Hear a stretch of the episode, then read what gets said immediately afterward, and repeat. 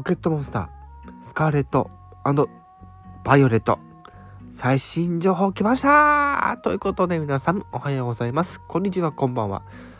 どうも、ことに読むこと、天川ことです。さて、はい。ええー、昨日ね、はい。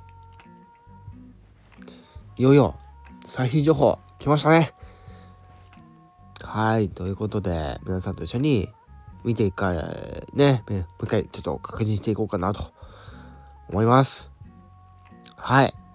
ということで、今回、えー、新たに公開された情報。まず、あの、伝説のポケモンからいってみましょう。映像的には、割と終盤の方には出てくるんですけど、はい。まず、えー、コライドンは、えー、ポケットモンスタースカーレット。ミライドンはケットモンスターバイオレットで、えー、出会うことができる伝説のポケモンとなっております。ただこれね、今回ね、映像だったりとかでちょっと見させていただいてたんですけど、歴代の伝説ポケモンより割とシュッとしてるイメージがちょっとあります。はい。だから結構その、大体その伝説のポケモンってドラゴンデザインのやつが近年多いんですけど、まあ、ほんとそのまま。うん、になんかこう他の生物の要素が入ってるみたいなそんな感じになってるんですけど、はい、今回も例外ではなくまたちょっとかっこいい感じのね細いのにかっこいいっていう。そう。いう感じでございますそして、え最初の映像方にもあった、えー、お三家ねえー、何でしたっけ？はい。えー、ニャオハえー、ホゲーター、そしてクワッスですね。草、炎、水のタイプのポケモンとなっておりまして、今回さらに分かった情報ですね。えー、パモ、グルトン、えミニーブということで、はい。今回もまたちょっと最初の3匹プラスプラス3匹というところではいえまずパモがですねまたこのネズミ電気ネズミポケモン部類の新しいキャラクターになってくるというところでこれまたね愛らしい姿なんですよね。はい。そして、えグルトンの方はえー、ノーマルタイプの、ね、最初の、ほら、前の作品で言うところの、ね、あの、モフモフのやつ、ね。そしてミニーブはちょっと、なんとなくちょっとこう、ね、あの草ポケモンのね、なんかこう、内棒とか、に似たようなデザインになってなんかこれもまたねちょっとあの、ブサかわいいっていうとちょっと言い過ぎなんですけどうんでもなんかまたちょっと愛らしいね姿でございますと。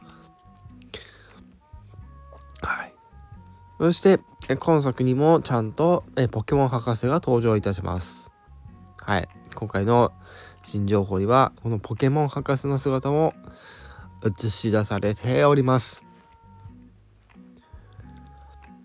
えー、オリーム、そしてフトゥというね、あの、ポケモン博士が出てきます。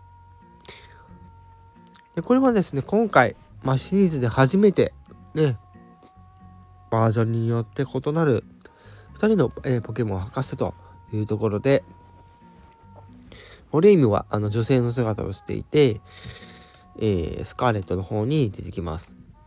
そしてフトゥーは、えー、男性キャラクターで、えー、バイオレットの方に、え出てくると。で、このお二人さんのね、はい、姿もまた、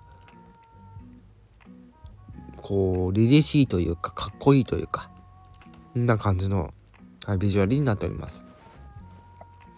はい。で、今回さらにですね、ニモというキャラクターも新たに公開されました。ね、こう、一見すると女性のような、はい、キャラクターで、ね、まあ、主人公の友達のね、枠として出てくる、えー、トレポケモントレーナーですね。はい。だと、そんなもんかな。はい。そして、あとね、あの、主人公のビジュアルもね、あの、最初の、えー、えー、速報でもあった通り、割とこう、外国のね、なんかこう学生服みたいな そういうイメージになっているというところでございますね。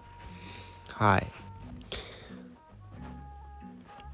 今回は、ね、この、まあ、オープンワールドの 3D の映像にですね、こういった情報がね、ドーンとなってて、さらには、えー、歴代ポケモン、ね、一部ね、えー、確定されたのもあったりしますね。はい、ということで、今回発売情報もいよいよ来ました。ということで、まず、え予約情報ですね。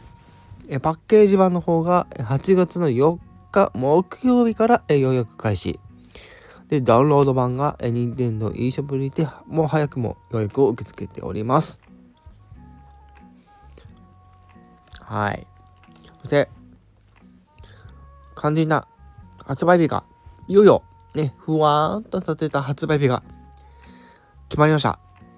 えー、今年の、えー、次の冬シーズンですね、やはり。はい、11月の18日の金曜日。